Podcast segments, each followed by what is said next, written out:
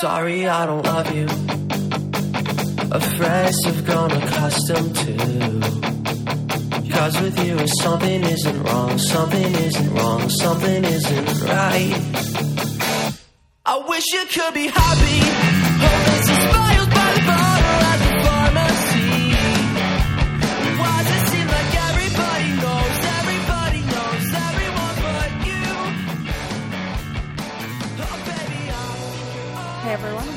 Geekdom is back with our seventh episode, and as we mentioned last episode, this one is going to be all about Star Wars Rebels to follow up our Clone Wars episode, and I have Jacob Tenderon, who I believe last episode I called the Master of Knowledge for Star Wars. So That's definitely you- not you true. Now a, you now have a name to live up to, Jacob. I'm sorry.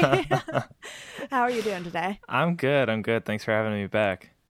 No problem. And of course, thank you for coming on to talk about Rebels because out of all of my Star Wars friends I have, I think you and I might be the only ones actually caught up on Rebels. So I was like, all right, gotta have Jacob on for this one because I don't know who else is still watching this. I am mostly caught up. I didn't see last Saturday's, but uh, I I am caught up otherwise, and I'm excited about it. It's getting really good. Yeah. And this is, you know, 14 years after the fall of the Galactic Republic and the Jedi Order, which happens in Revenge of the Sith. And, you know, Clone Wars obviously takes place way before this as well. We've seen some characters from Clone Wars show up in Rebels. Do you think that continuity sort of helps fans move from one show to the next since you know Clone Wars ended in 2014 with a final series or final season going up on Netflix and then Rebels Right. pretty much started that same year and it's now Mhm. in its third season. So do you think sort of keeping a few little aspects of the Clone Wars in on Rebels helped that transition kind of for the viewers? Well, I think Clone Wars was like a, a very beloved show. I mean, I loved it. It was getting better and better over time, and the characters were just getting so much, you know, deeper. You know, you you were learning so much more about them. So Right. obviously, we had some really great story arcs with Ahsoka, who has made her way into Rebels. Um, she's been a really big part of that. Uh, you know, even Captain Rex and some of the the clones that survived the Clone Wars in Order sixty six. They, uh, you know, they've made their way into the show as well. So yeah, I mean, as far as like Clone Wars characters go, and you know, original trilogy characters too, you know, we're getting a little bit of Tarkin, and um, you know, some of the some of the more sinister folks that we're gonna have to be dealing with here in, in movies like Rogue One, and then eventually Episode Four. Uh, I think all those tie-ins help bring in a wide array of people. I think a lot of kids will watch Star Wars Rebels anyway because it's an animated TV show that their parents will put on for them, but you know, as far as getting older folks like me and, you know, even older folks watching Star Wars Rebels, I think it takes a bit of, I don't know, maybe fan service uh, or throw, you know, just callbacks to, to stuff that's, that they're familiar with to actually, you know, um, entice them and get them watching. Yeah, and I know you and I have both been pretty much engrossed with the new Star Wars canon, you know, reading the books, the comics. I don't know how many of the comics you've read, but I know you know you've ordered a bunch of them and I've just been keeping up on Marvel Unlimited, so I'm a little behind since that is 6 months behind. Mm-hmm. But I feel like a lot of this stuff has been so enjoyable and ties in really well together because you know in Rebels we have Kanan and then he has his comic book series Mhm. that has been out too and it's like you're seeing these characters in so many different formats and Ahsoka just had her own book come out which I know you read and So. Yeah, it was really not good. read yet, but in Clone Wars, Ahsoka easily became one of my favorite characters from that series. Mm-hmm. And even though, you know, I did things backwards, I watched Rebels, started watching Rebels first, and then went back and watched Clone Wars because, you know, yourself and other friends were like, you have to watch it. It's so great. And I think not really understanding necessarily who she was in Rebels the first time I saw her was strange, but then going back and watching Clone Wars, it's like a lot more stuff in Rebels made sense, even though it's not the exact same characters. They're just mm-hmm. bringing over these little tidbits from Clone Wars, and it's like, you know, having Dave Filoni on both shows, I think is really what has made Rebels become such a popular show. I know it might not be as popular as Clone Wars or as beloved as Clone Wars, but it's still fun to watch. And I think, you know, the first season might have started off a little rocky just because of how abruptly Clone Wars ended and they didn't really get to finish what they had started with that final season. But I think, you know, season two and even now the handful of episodes we have in season three, I think it's really, you know, hit its stride and it's going to keep getting better. Oh yeah, definitely. I think it's getting solid in the way that Clone Wars started getting solid around season three. Um, you start getting into a little bit heavier subject matter. You know, the stakes are higher. Um, you are getting a lot more char- character depth, and you know, like you said, there's a ton of tie-ins right now. So there are four Star Wars Rebel books, all written by Jason Fry, which are all really good, easy, short reads. Um, those follow a character named Zare Leonis, who was in, I believe, he was in season one when uh, when Ezra infiltrated the academy to, um, you know, find some Force users and get them out. Um, and then you know there's there's a ton of books like you said Ahsoka that recently came out that was really good. Um, there's a New Dawn, which is like a prequel to Star Wars Rebels, so that's a good place to start if you want to get to know a little bit more about Kanan and Hera. Um, and then you know even like Lords of the Sith that tells the story of Cham Syndulla, who is Ezra's or sorry Hera's father, right? And he makes his appearance uh, a couple times now in Star Wars Rebels, which is really neat. So there's, you know, the the universe is expanding, and we get a lot more stories, and we get to see where everybody exactly fits in, and and how you know all these interactions actually come to pass. There's a lot of history to cover between the events of Episode three and Episode four. So, you know, Rebels and a lot of these expanded universe sort of novels, they're um, they're really filling in the gaps in a really cool way. Yeah, and you know, with season one, it felt like I wouldn't say all set up, but a lot of it was that sort of, you know, getting to know these characters, really getting to know Ezra since I wouldn't necessarily say he's like the star of the show, but he's definitely, you know, a focal point in the show. Mm-hmm. And it's just so interesting how they give all of these characters, you know, their own little moments because we don't see every character in every single episode. Mm-hmm. You know, like we had a full episode just on, you know, Chopper getting a new leg practically. yeah. and yeah. while it's not, you know, crucial to the storyline, it's kind of f- fun and nice to have little moments like that where, you know, Chopper seems to have so much personality, even though, you know, people like you and I have no clue what he's actually saying, and we need the characters to translate for us. But it's just these nice little moments that they manage to squeeze in in the, you know, midst of all of these crazy things that are happening with the rebellion. Right. Yeah, I think I think you're right about that. They they do a really great job of like tying a bunch of different episodes together, but still keeping them uh, sort of individual to a point, so you get to know certain characters more. So you know, I my girlfriend and I really like Bob's Burgers, so when we watch that episode, we're immediately looking for okay, whose episode is this going to be? Is this a Bob episode? Is this a Gene episode? Is this Louise episode? Because each episode f- focuses on a main character. All the characters are generally involved, but the story is usually saying something about one of the individuals rather than the whole. And you know, just within the past couple episodes here, you know, we started with one with Ezra, which is is pretty common, but since then we've had one that's all about Hera. We've had one that's all about Rex, even, and you know, it's, right. it's really interesting to get uh, all those perspectives because all of these characters are really cool individually, and you know, they're they're making this band of of rebels here that are working collectively to do something bigger but individually they all have really interesting stories and um, I think the writing on this season in particular has been really great. I'm really, really excited about where the story's going.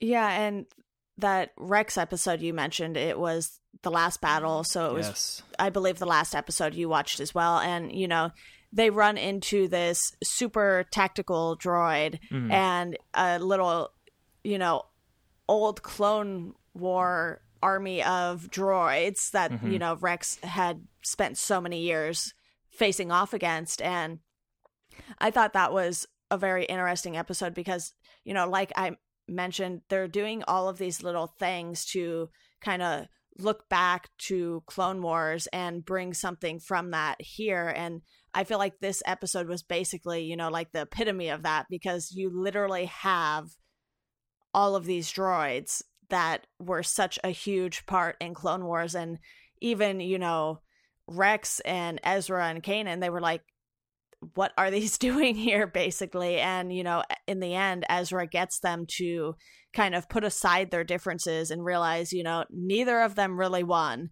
and they both kind of have a common enemy. And seeing something like that especially when you're trying to appeal to droids who have been programmed to basically think one way and one way only it was just, just like a cool episode that didn't really have any bearing on what happened to the rebellion per se.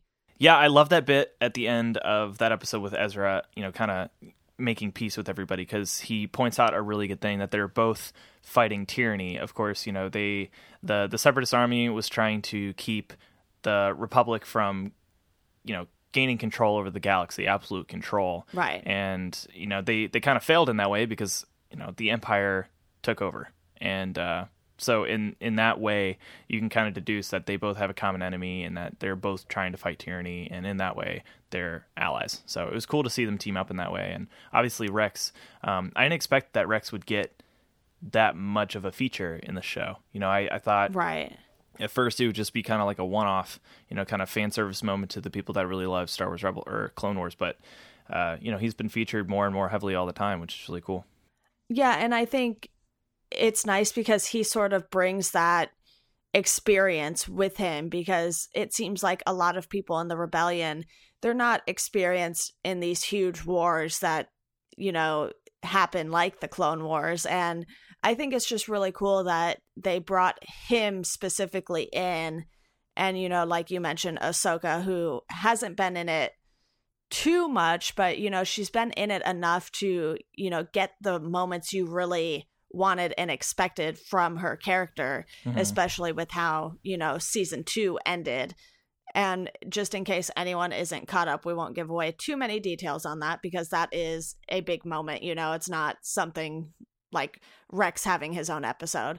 But I think they're doing a lot of great fan service with Rebels, even though it's never going to really necessarily be what the Clone Wars were to fans. You don't think so? I mean, I I think it kind of depends because like you said, a lot of people really really loved Clone Wars and I've seen a lot of people, not necessarily a lot of people, but some people are a little more hesitant with Rebels because I don't know if it's because it's, you know, on some children's channel like Disney XD or whatnot and I know Clone mm-hmm. Clone Wars before was on Cartoon Network, but Disney XD feels like it has a lot more of the cheesier shows, especially the live action shows that they do. Mm-hmm. And I don't know if that's something that is pushing people away from this show or not. But to me, I think, you know, I know you and I think it's a great show and it definitely has a lot of potential still moving forward.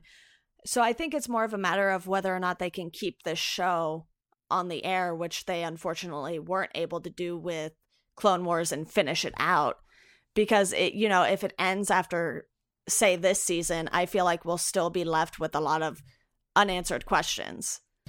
Well i think that's the nature of it. I mean i think the clone wars was the same way. I didn't pick up on clone wars until a couple of seasons in you know? So i, I right. think i i think honestly Rebels is moving to deeper territory faster than Clone Wars did. Obviously, Clone Wars takes place over a very short period of time, and they just kind of draw it out with a bunch of different battles um, which right. makes it really interesting. But Rebels has already, you know, taken place over a couple of years in just three seasons. I think each season technically takes place within one year, so I think it's it's been like two or three years at this point in the story, and uh, yeah, you know, I, that's foretold by uh, Ezra's new haircut, which is a little more on the crew cut side. But um, yeah, I, I think I think it has a ton of potential, and I don't know, you know, what the statistics are for those that are watching it. I imagine that they're somewhere on par, otherwise it wouldn't um, probably continue. But I'm I'm not sure what's gonna what's gonna happen with this show. I hope that it goes for another couple seasons. It's hard to say, you know, how close they they're coming up pretty close to the events of episode four. You know, they're they're leading into the bigger rebellion and uh, you know the conflicts that we're gonna actually see on film, and it's hard to say if this will be able to continue in any meaningful way longer than maybe another season or two. You know, so what do you think? Do you think that they'll be able to to keep this going a little longer? Are we getting close to the end? Like what what do you think's going on? Yeah, I I think they will be able to keep this going just because, you know, as we've seen with, you know, episode 7 and Rogue One, it's kind of like there's always going to be a rebellion. So I feel like just naming it Star Wars Rebels gives them more leeway for that because you know the clone wars was specific to the clone wars and it's like if you kind of got outside of that it's like okay what's the point of this show being mm-hmm. named clone wars so i think they gave themselves a little more leeway there just alone with the title of the show and you know like you mentioned this is moving at a much faster pace and i don't know if that's because they want to get through as many big points as possible before you know they either reach the end of their story that they wanted to hit mm-hmm. or before it goes off air. But i think you know it, it's been a while since i've watched like cartoons on a regular basis you know like watching everything on cartoon network like i used to when i was actually a kid. Yeah of course. But to me i think cartoon network seems like a much bigger network than say like Disney XD because I know Disney XD is not the main Disney channel. Mm-hmm. So I'm wondering if the fact that this is, you know, like a secondary Disney channel, it might be able to keep a run going longer because I know obviously we have this show on that channel and I think a lot of the Marvel animated shows are also on Disney XD. Mm-hmm. So I think they're kind of, you know, gearing all of these like comic book and Star Wars and you know these animated shows to Disney XD mm-hmm. as sort of a I don't really want to call it a secondary thought for for Disney, but Disney has so much stuff going on that it's like you can't have just one Disney channel anyway. So I think this is sort of going to be where they put a bunch of the Marvel stuff and you know any Lucasfilm animation stuff that goes on. So I'm hoping that if that's their plan, then these shows will stay on air longer mm-hmm. than something on, you know, Cartoon Network would, because Cartoon Network obviously, you know, Scooby Doo is probably still a really big show for kids or something like that. And that's, as far as I know, that's always been on Cartoon Network. And, you know, I know when I was a kid, they were still airing the Scooby Doo episodes from like the 60s when it originally came out. Oh, yeah. So, oh, yeah. I, I don't know, you know, I haven't kept up with all the, of the different new Scooby Doo's they've had, but I know there have been quite a few. So I'm hoping with the fact that this channel seems more focused on these animated series mm-hmm. than Disney's, you know, like live TV sh- live action TV shows. I'm hoping that this will kind of stay for at least a few more seasons because I feel like there's always just so much that you can cover with the rebellion. Mm-hmm. It doesn't necessarily need to stay between episodes three and four. You can still fill in these little, you know, side storylines that weren't covered in the movies. And, you know, when I did the episode on Clone Wars, we were talking about how that sort of did a much better job of portraying Anakin than the prequels ever did. And I think with straight animation, you have a lot more freedom because you don't have to be like, okay, we have these live action actors and actresses and we have to CGI all of this. And it's like, it's just straight animation. So I feel mm-hmm. like they can focus more on the actual storylines than how it's going to, you know, come across in a movie or what have you that we've, you know, seen with Rogue One. Like, you know, they had to do reshoots and whatnot, which is pretty standard for probably any movie, let alone, you know, like the superhero movies and the fantasy movies and all of these things that require a lot of CGI and stuff to begin with. But mm-hmm. I do think, you know, the show has potential to go beyond just this set time period that we're in right now.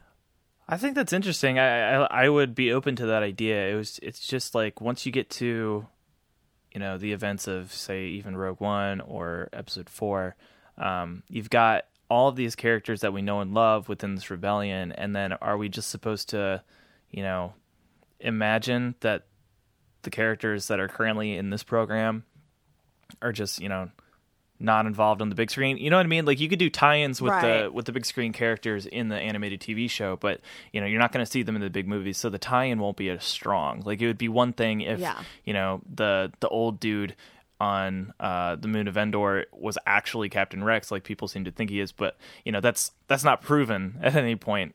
A tie-in like that would be cool, but you know, what do you do for Hera Syndulla? Like the only Twi'leks that we see in the original trilogy are the ones dancing in Jabba's palace. I mean, you know, it's, right.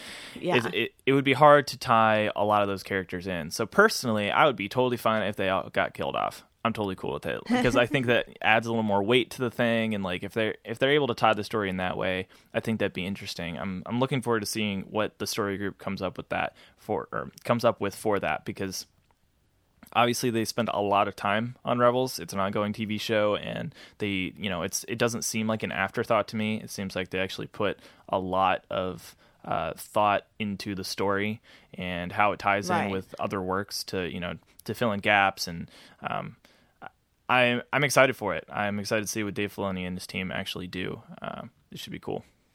Yeah, and I mean, in Rogue One, you know, Forest Whitaker's character, I mentioned this last episode, or Bobby mentioned it mm-hmm. actually.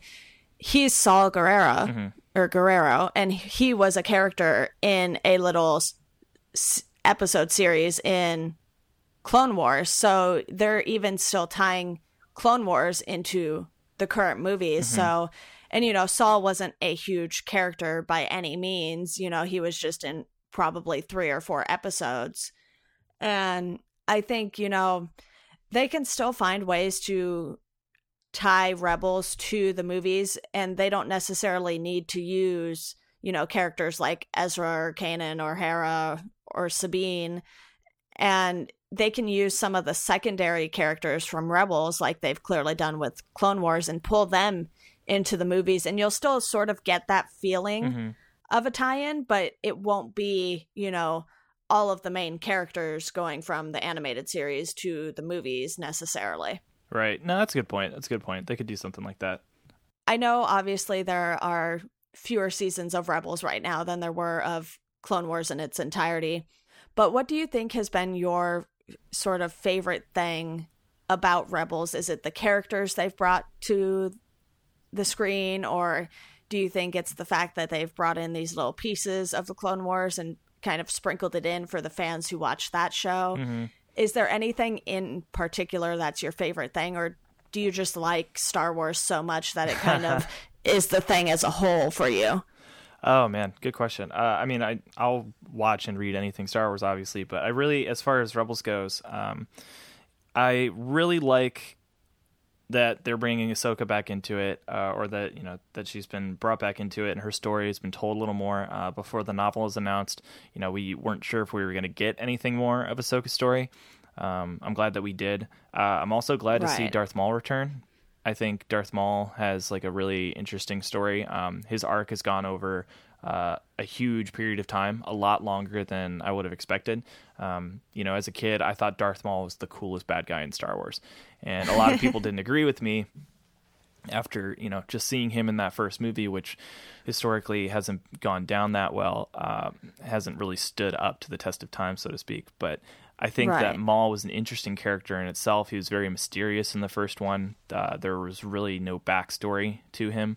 Uh, that backstory was given to him later in a comic book series, and then again in the Clone Wars. Um, and the fact that they've brought him back into Rebels is really cool. Um, I'm hoping that they can finish off his arc in a meaningful way because uh, you know he's he's a very tragic character. He's not uh, simply a bad guy. He's not you know just the Sith trying to destroy Jedi. He has his own motives, um, and I think that personal story of his has been one of my favorite to watch throughout all of the animated TV shows. Yeah, and you know, do you think they will bring even more of these characters over from the Clone Wars? Like, do you think we will ever get Jar Jar Binks appearing somewhere in Rebels? Oh man, I don't know. Jar Jar Jar would be the one that they might, but um, I don't think that Dave Filoni's as attached to Jar Jar as he is Ahsoka. Right. So, no, I, I don't honestly think I don't anyone think is as attached to Jar Jar as they are Ahsoka. I think that could have happened in season one. Uh, you know, Droids in Distress, that first episode, that was obviously like a huge fan service moment and sort of silly, where you just have C3PO and R2D2 and like it's supposed to be lighthearted and fun. I could see them doing something with Jar Jar in that way, but uh, no, no, I don't. I don't see him being in the story any further. Yeah, and what do you think of the whole Inquisitor storyline that they had going mostly in season two, I would say, but do you think that's something that we'll see keep coming back, sort of like how General Grievous kept coming back in Clone Wars to still try and defeat the Jedi and whatnot? Do you think these Inquisitors will just keep reappearing in, you know, trying to defeat Kanan and Ezra in different ways? Well, there's a ton of Inquisitors, and I still love the idea of them. I think that they're really they are still very mysterious. Um, the origin of the the Inquisitors hasn't been told as far as I'm aware. You know, even in Ahsoka, um, they you know allude to the fact that these are unknown creatures. They're literally they're, they're described as gray beings. Like they don't have a species name. Um, they are all apparently the same. So uh, you know the the Grand Inquisitor got a little bit of backstory in Rebels mm, season two, towards the end of season two, I think. But uh, you know they're they're like essentially Padawans of Darth Vader, but like where did they come from? How you know where where are their powers? You know where how are they trained? When were they trained? There's so much that I don't know about the Inquisitors that I'm Right. naturally intrigued. Um, that said, like you know, being so many of them, it's sort of the story kind of gets a little old when you just keep throwing a bunch of new inquisitors their way but i haven't there i haven't seen so many in the show that it's obnoxious you know what i mean so i mean i think in the show there's there's only been three three or four i don't know um yeah, and three I might be ones. wrong on this. Yeah, I might be wrong on this, but was the seventh sister one of the Inquisitors, Yes. and then she went back? Okay, yeah she's a, she's a she's an inquisitor. Um they're all like Okay. they're all like brother or sister. Like and i think i think in ahsoka the sixth brother was in ahsoka. Um i don't know how many brothers and sisters there are but there seem to be quite a few. Yeah, because back in season two, we had this episode solely focusing around the seventh sister, and then you know they had the fifth brother, and this guy was just like ginormous and practically could not be beat because he was so huge. And I think, you know, that was as deep as we got into the Inquisitors, but it still didn't really answer, you know, like you said, all of these questions of where do they really come from? And, you know, it's like we just saw the seventh sister really kind of struggling with sort of who she was if she wanted to stay loyal to them or loyal to you know Darth Vader. And it was definitely an interesting look into that. And it's another one of those episodes where it doesn't necessarily need to focus solely on the rebels or it doesn't need to focus on the whole team. Mm-hmm. You can sort of go off on these little I don't want to call them tangents because you know something like the seventh sister storyline is still important to the story but you can go off on these little side trips basically and kind of you know go visit someone else's world for an episode or two and then come back to the team and it doesn't really feel like you've missed out on this huge thing in that time period Yeah. Do you what do you like hmm what do you think of, of some of the other new bad guys in the show? Like uh, you know, for example, Grand Admiral Thrawn is officially canonized as of this year. So that's that's kind of an exciting Right. thing for a lot of people who read the expanded universe. What do you think about him? What do you think that's going to mean for the Ghost team?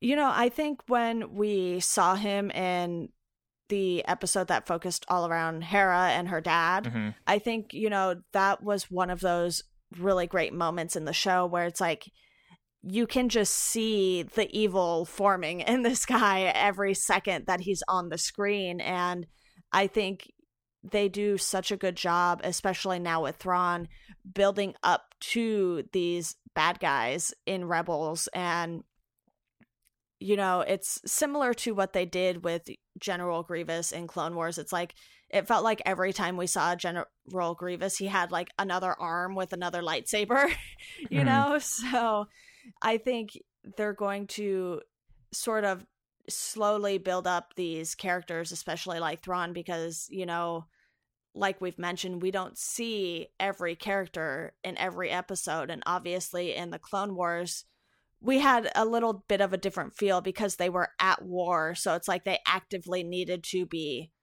fighting almost every fighting someone almost every episode or saving someone every episode and here we just have a rebellion and it's like they're kind of trying to figure out everything as they go so you don't only have the fighting aspect you have to have you know i think in this show a lot more of the strategy aspect as well mm-hmm. because this is something that they're not necessarily prepared for whereas the clone wars you know they had thousands or millions of clones that they could just have start fighting. Right.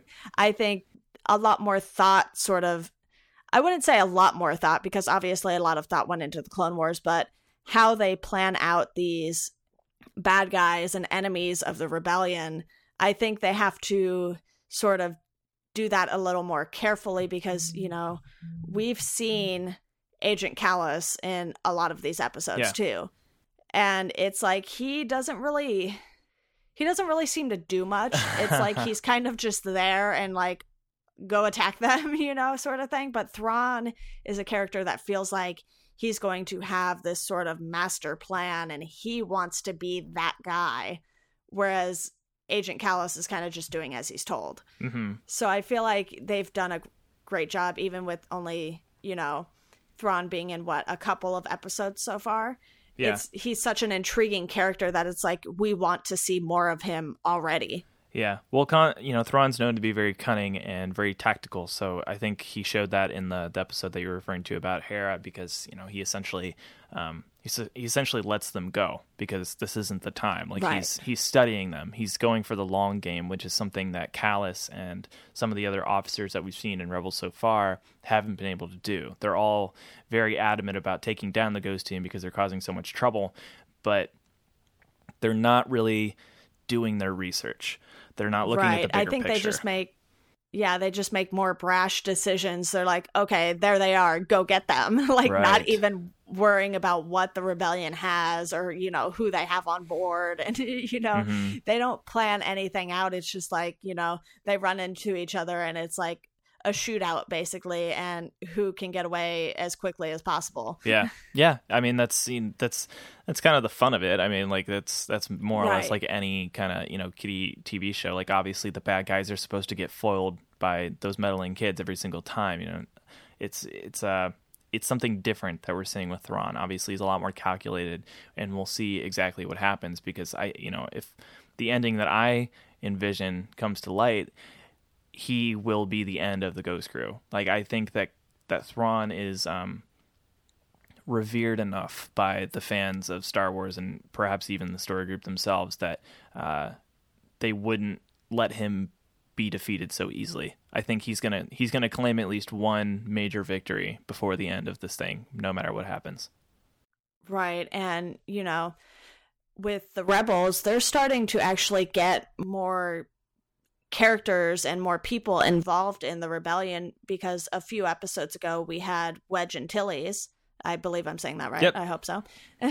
and, you know, it's like these are names people sort of recognize just from either the movies or, you know, reading the books and whatnot. And I think this is probably a good way of them trying to get these names that people recognize that can tie into these future movies we have coming out. And while we don't necessarily need to keep, you know, Kanan, Ezra, Hera, Sabine, Zeb, and Chopper around in the Star Wars Rebels universe, like you said, you would be fine if they all got killed off. But then we are still getting these secondary characters that can tie in down the road. Mm-hmm. Yeah, I mean, I love the Wedge tie-in. Uh, we talked about that a little bit on Star Wars or on Bantha I think, uh, a couple weeks ago because, um, you know, Antilles is he's a hero that we don't know much about. Like in the movies, Right. he he's there for the major points of the film. You know, he he helps take down the Death Star for God's sake, but we don't know Yeah. much about the guy. You know, he is an action figure and all, but what's his story? And it's cool to see that he was a defector. I think that makes a really compelling story. Um, you know, Sabine was the same way, so naturally she was the one that was like sent to, to help rescue him. And if you uh, if you read the Star Wars Rebel books, there's um there's some familiar stories in there as well, so it's kind of a good tie-in. Uh, I I love that they're able to bring in characters now from the original trilogy that we didn't get much about. Uh, it gives me hope Right. for future expanded universe stories, um, whether they be in TV shows or books or comics. Um, there's a lot of lesser known creatures and characters in the original trilogy that we just don't know much about and we've spent decades poring over and you know creating stories and then uh, creating new stories and you know just trying to dig up as much as we can from scraps of notes and illustrations from Ralph McQuarrie just trying to figure out as much about these no line background characters that are in these movies. And I, I think it's great that we're able to like watch and read and hear these stories about you know nobody's like I, I i could see at some point there being another collection of short stories about uh you know creatures from the cantina. Like there's there's Right. a book that recently came out. It's like a compilation um you know about like uh the aliens or like creatures great and small or something. I, I can't remember the exact title but um yeah it's just about a bunch of the the people and the creatures that we see in Maz Kanata's cantina. And you know why couldn't we do the same thing for the one on Tatooine I could totally see like a hammerhead story or something about Ponda Baba. So I I love the idea that all of that is fair game and that you know even if you're a minor character you could you know like Saw Gerrera you could get put into something a little bigger later on Yeah, and it's funny that you bring up the sort of doing, you know, these little books on the creatures and everything. It's very similar to what Harry Potter has done, obviously, with Fantastic Beasts and Where to Find Them, and oh yeah, yeah. more so what J.K. Rowling has done because, you know, that's going to be five movies in itself, and it takes place, I think, on the Harry Potter episode we did recently. It takes place 70 years before, you know, we get into Harry Potter at Hogwarts and everything. Mm-hmm. So that's a good chunk of time that you have to explore all of these other characters that really didn't get that kind of attention mm-hmm. in Harry Potter because you know we had Harry, Hermione, and Ron, and they were kind of the core 3 mm-hmm. and then everyone else was just like in their world, you know. So Yeah. I think with Star Wars, just the fact that there's so many different planets and so many different you know species and creatures and whatnot you could go so far with this series. And i think even you know just when george lucas created this for the first trilogy i don't know if he really knew how far this thing would go. And mm-hmm. you know we have this entire world built around star wars. And i think things like this and harry potter do so well because it's obviously not real but it still feels relatable in a way mm-hmm. and it's like, you know, people grow up with these series and people grow up with them at completely different times in their lives. You know, some people grew up with the first trilogy, some people grew up with the prequels, and then now we have kids growing up with these great animated series. And it's like you have so many different time periods covered for this world that it sort of gives everyone something to fall in love with. Yeah. Yeah, that, that's the great thing. I think that's why it's an accessible saga. Um, and especially with as many, many mediums as there are now, even if you're somebody that doesn't like to sit down and rewatch a science fiction movie a thousand times, um, you know, Right. watching it once might be enough. And then, you know, you might still have an interest enough to maybe pick up a book that you can read on the train. Um, and just to get a little bit more of a feel of, you know, a character that you saw in the movies. So it's definitely really accessible these days. And I'm really grateful for that. I think it's really cool to fill up a shelf full of Star Wars stories that I can pick up and read at any time. Yeah, and you know, then for people like you and me who kind of like all of these mediums for it, it's like, you know, we'll watch the movies, we'll watch the shows, we'll read the books, we'll even read the comic books, which Marvel has been doing a great job with.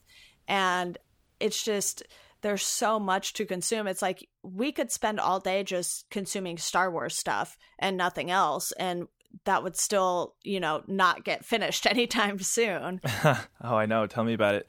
I've been going through the novels a lot more quickly lately, but I still have quite a few left to read.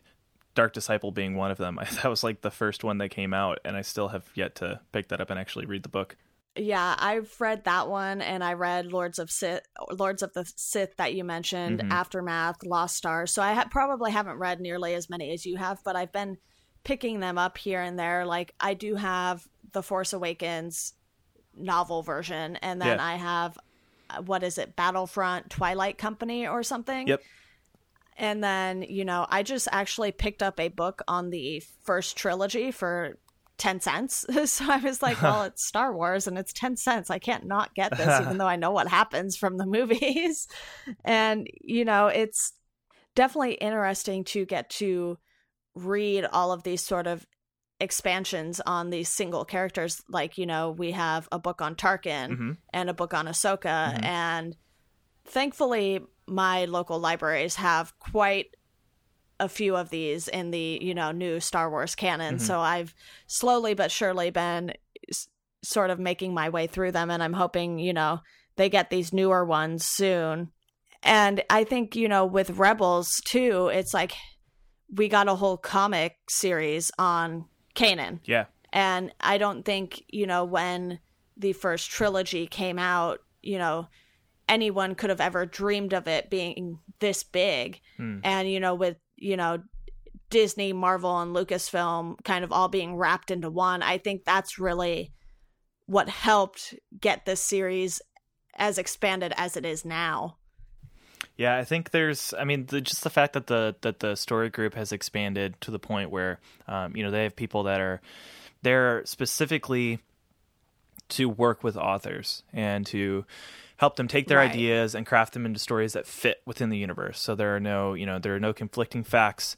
Um, everything is cohesive and it actually makes sense, and that's ridiculously unique in the world of geekdom. You know, like there's there's no other series that is like that. Uh, you know, even in Marvel, of course, there are a thousand Spider-Man storylines, and none of them fit together. They're all different, and they're all just different right. interpretations of a singular character. But what Star Wars has that nothing else has is that that unique and like cohesive timeline that won't be messed with. And after you know expelling the expanded universe and you know legitimizing canon, uh, it, it's it's better than ever to be a fan of Star Wars because you can pick up at any point and find something that you think is interesting and then find something related to that and just follow that all the way down the rabbit hole until you know you've you've caught up.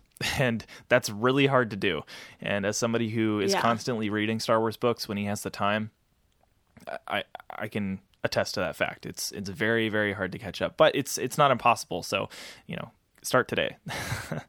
Yeah. And you know with Rebels and Clone Wars, it's like these two things happen in very different time periods, obviously. And it doesn't really matter that we got Clone Wars and then Rebels started right after because, like you said, there's this timeline, and, you know, Star Wars fans understand the timeline enough to not need to get it all, you know, in chronological order. Mm-hmm. And, you know, now that there's this canon timeline, obviously there's a lot of you know the older books and stuff that aren't necessarily canon anymore like i know personally i have darth maul shadow hunter sitting on my bookshelf and i haven't read it yet and that's because right now i'm so engulfed in the canon stuff that it's like i kind of don't want to you know get this probably slightly different picture of Darth Maul, yeah. especially with him being in Rebels right now. And it's like, all right, so that one's going to sit at the back of the shelf right now. no, I'm with you. and, I, have got a ton of Legends books. I have, I picked up, yeah. um, in one day, I went to two stores that are actually side by side. In Cleveland, there's this amazing toy store called the Big Fun Toy Store. And they have a huge nice. section that has like, you know, tons of old, old vintage Star Wars toys. Um, and then they have some bookshelves. And I happened to find like, maybe three or four of the old X-wing novels, and okay. then I went next door to a bookstore, and they had the exact ones that the toy store didn't have. So I picked up the entire saga, uh, with the exception of the first one, which I already owned, uh, all in one day. So I thought that was like that was kind of cool. I'm like, okay, I think I'm meant to read these books, but at the same time, it's like. can I read these? Can you know? Can I read the Bounty Hunter series? Can I read Splinter of the Mind's Eye? Can I read uh, the original books by Timothy Zahn about you know Thrawn, like the Thrawn trilogy? I I would love to. I'd love to see where you know the people that are writing Star Wars books now maybe drew inspiration from because they are pulling in things from the expanded universe and making them canon. But at the same time, like I I like to know the full, complete canonized story. And until I've officially caught up on those, and I'm not far off, I, I think I'm going to let those sit and gather dust for a little while longer. Yeah, I have a very messy note card that's been sitting on my desk forever. That's just a list of the Star Wars canon books. And I, you know, I have like check marks next to the ones that are at the libraries. I have, you know, notes on which ones I've bought and Mhm. which ones, you know, have ebook copies through the library or, s- and stuff like that. And it's just like a disaster of a note card right now, but I've just still been keeping it on my desk because it's like an everyday reminder that, hey, you know, you want to read these. but, you know, as you know, I'm always like, okay, I'll watch Clone Wars, and I did watch Clone Wars, but it's like I have so many things that you know I've especially told you. It's like okay, yeah, I'll read that, I'll watch that, and it's just like by the time I get through making my list of things I want to read or watch or Mhm. what have you it's just like oh my goodness it's a good thing i don't it, like it's a good thing i don't have a job because i can do all of this stuff but it's a bad thing i don't have a job because then i don't have you know money coming in So- well, if you're into reading the ebooks, I think I can help you there. Okay. I, I will let you know. I think I have quite a few of them. Yeah. But I think, you know, some of the newer stuff I don't have, you know. We'll talk. We'll talk after this is over. Right, right, right. So, But to bring it back to Rebels real quick before we wrap this up, we're five or six episodes into season three right now, Yep. or seven episodes. I'm sorry, because the first episode was technically an hour, so it was technically two episodes. But, you know, we're seven episodes in and eight episodes by the time you guys probably hear this. And there's still so much that they can cover.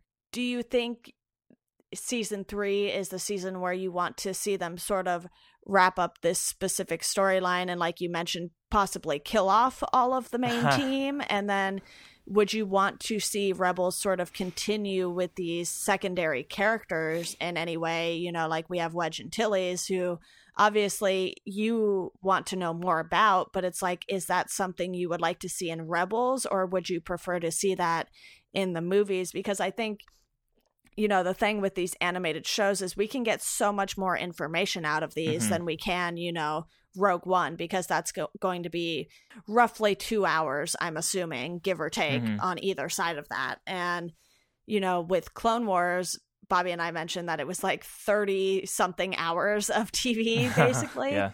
and it's just crazy how you don't think of it in that way necessarily when you're watching Rebels or Clone Wars week to week.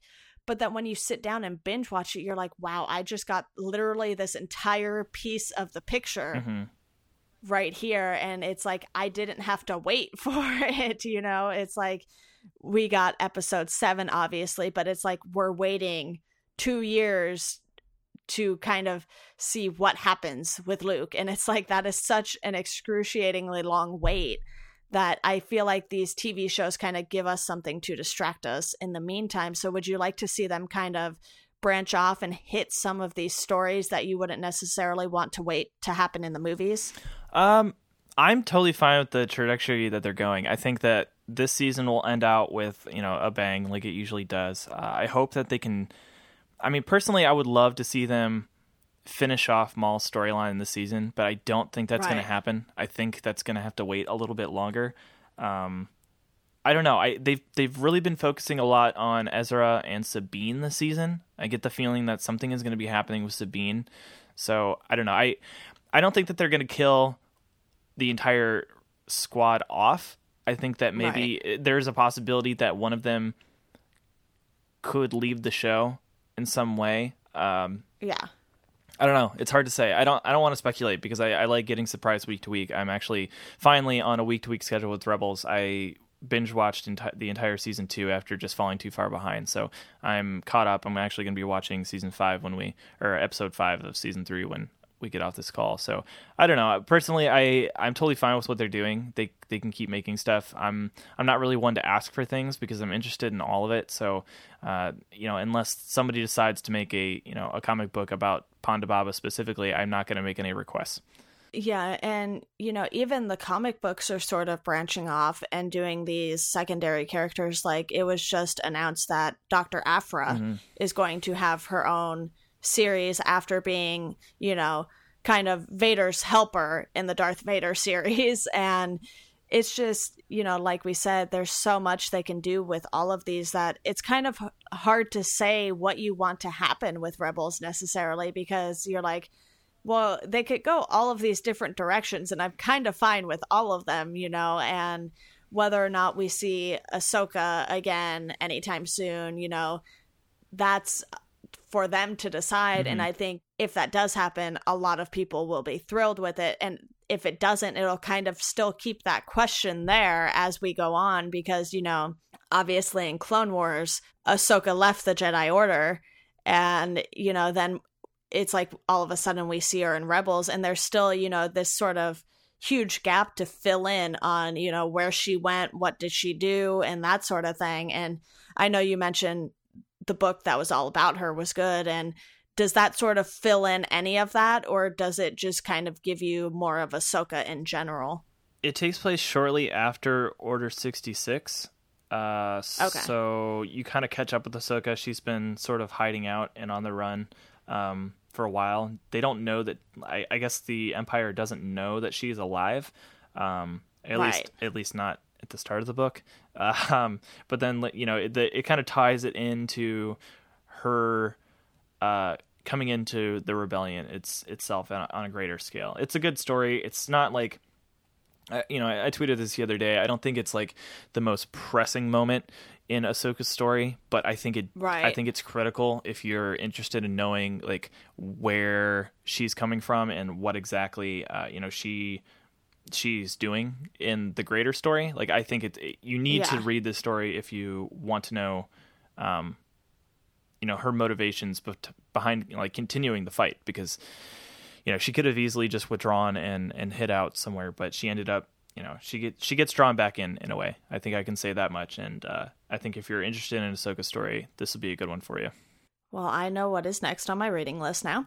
I will have to hope, you know, libraries have that soon or something. I know they, you know, already got in Aftermath Life Debt pretty shortly after it came out. So I think yeah, still got to read that. Libraries are pretty good about getting like the new stuff that people are really into because it's like you know you'll see all the star wars books you'll st- see all the stephen king books and you know like these big books that everyone wants to read uh-huh. but you know you mentioned there are books that tie in directly with the rebels storyline which books are those just so you know we can link to them and people can check them out i know i mean a new dawn i have not read a new dawn but it, it does follow the story of kanan and Hera. So I mean, if you're interested in those okay. characters, that that's a good place to start. Um, Ahsoka obviously has its has its tie-ins. Uh, then I guess Lords of the Sith would probably be the next biggest tie-in because of right. Cham, and then Tarkin. He's you know he's in Rebels as well. Uh, I think they all tie in in, in a way, um, but those are the ones that take place uh, more or less around the same time period as Rebels. Awesome. And do you have any final thoughts on Rebels that you want to get out before we wrap this up? Uh, I don't know. I'm, I'm stoked to to finish this season. I, we've got another four or so episodes left. I think um, five, including the one I haven't watched today. So I'm excited to see where it goes. Uh, obviously, I, I, I, think that they're going to leave it off with some. I th- I really do think that they're they're going to leave it off with uh, you know some big sort of cliffhanger. Um, that's not like a that's not a wild guess by any stretch of the imagination, but um, the tone of the show has definitely been getting a little darker. I think that something big yeah. is about to happen. I think Thrawn is going to have a really big hand in that. So I'm excited to see what plays out. Yeah, and I know on the list of episodes there are four left and only two of them have air dates right now. So we definitely have stuff coming, you know, towards the end of November and then we'll see if they sort of take a break for the holidays and pick up again in January or if they squeeze them in before Christmas, you know, mm-hmm. but this season they only have 11 episodes listed as opposed to, you know, like I think season 2 was 22 episodes if you count the season closer as two episodes since it was an hour. Mm-hmm. But it's interesting to me that this is so fewer than that was. So it's like, okay, what are they going to wrap up this season and what are they going to do either if the season gets extended to 20, 22 episodes or if they just start season four with the start of next year. That'll definitely be interesting to see. But like you, I'm excited to see where this goes. And I think I definitely have this show to thank and, you know, you and others for telling me to go back and watch Clone Wars because I don't think if I hadn't started watching Rebels, I would have really been interested in the animated shows in general. Mm-hmm. And, you know, going from Rebels and going back to Clone Wars, obviously it it was backwards first of all, but it's like I think Rebels started I it didn't really start off too rocky, but it's like I think with the first season, a lot of people had questions about how this show would do and everything. And, you know, once I went back and watched Clone Wars, I was like, okay, you know, I really want to watch Rebel, continue watching Rebels because I want to see what they do that ties in with Clone Wars and how they play this out, especially like you said with Darth Maul returning and, you know, Ahsoka coming back and, you know, some of these characters I think you know there's there's just so many things you can do when it comes to Star Wars that no matter what they do, it will probably be good, even if it's not exactly what some fans were hoping for. Mm-hmm. Yeah, I I think uh, it's a good show. If you're interested in Star Wars and you've made it this far into it, I think you could probably digest it. Uh, in the time that we've been talking, you could have watched two entire episodes of this show. So Poss- that, possibly three, possibly three. so put that into context uh, when you're when you're watching. Yes. Well, thanks so much, Jacob, for coming on. I know, you know, you have Bantha Fodder, which is your own Star Wars podcast, so I didn't want to step on your toes too much here, but I know you were caught up. So I think you and Mike can still find something to talk about for Rebels if this season finishes out before you guys do that. So if he ever if he ever starts watching the show. I don't. He hasn't even begun Rebels yet. He's still working through the Clone Wars, so it's uh okay. Yeah, yeah totally so fine. you have time. You have time. yeah. Well, thank you again for having me on. Uh, I really appreciate it. It's fun. No problem. And to our listeners, thank you guys for listening, and we hope you enjoy the rest of your day. Cheers.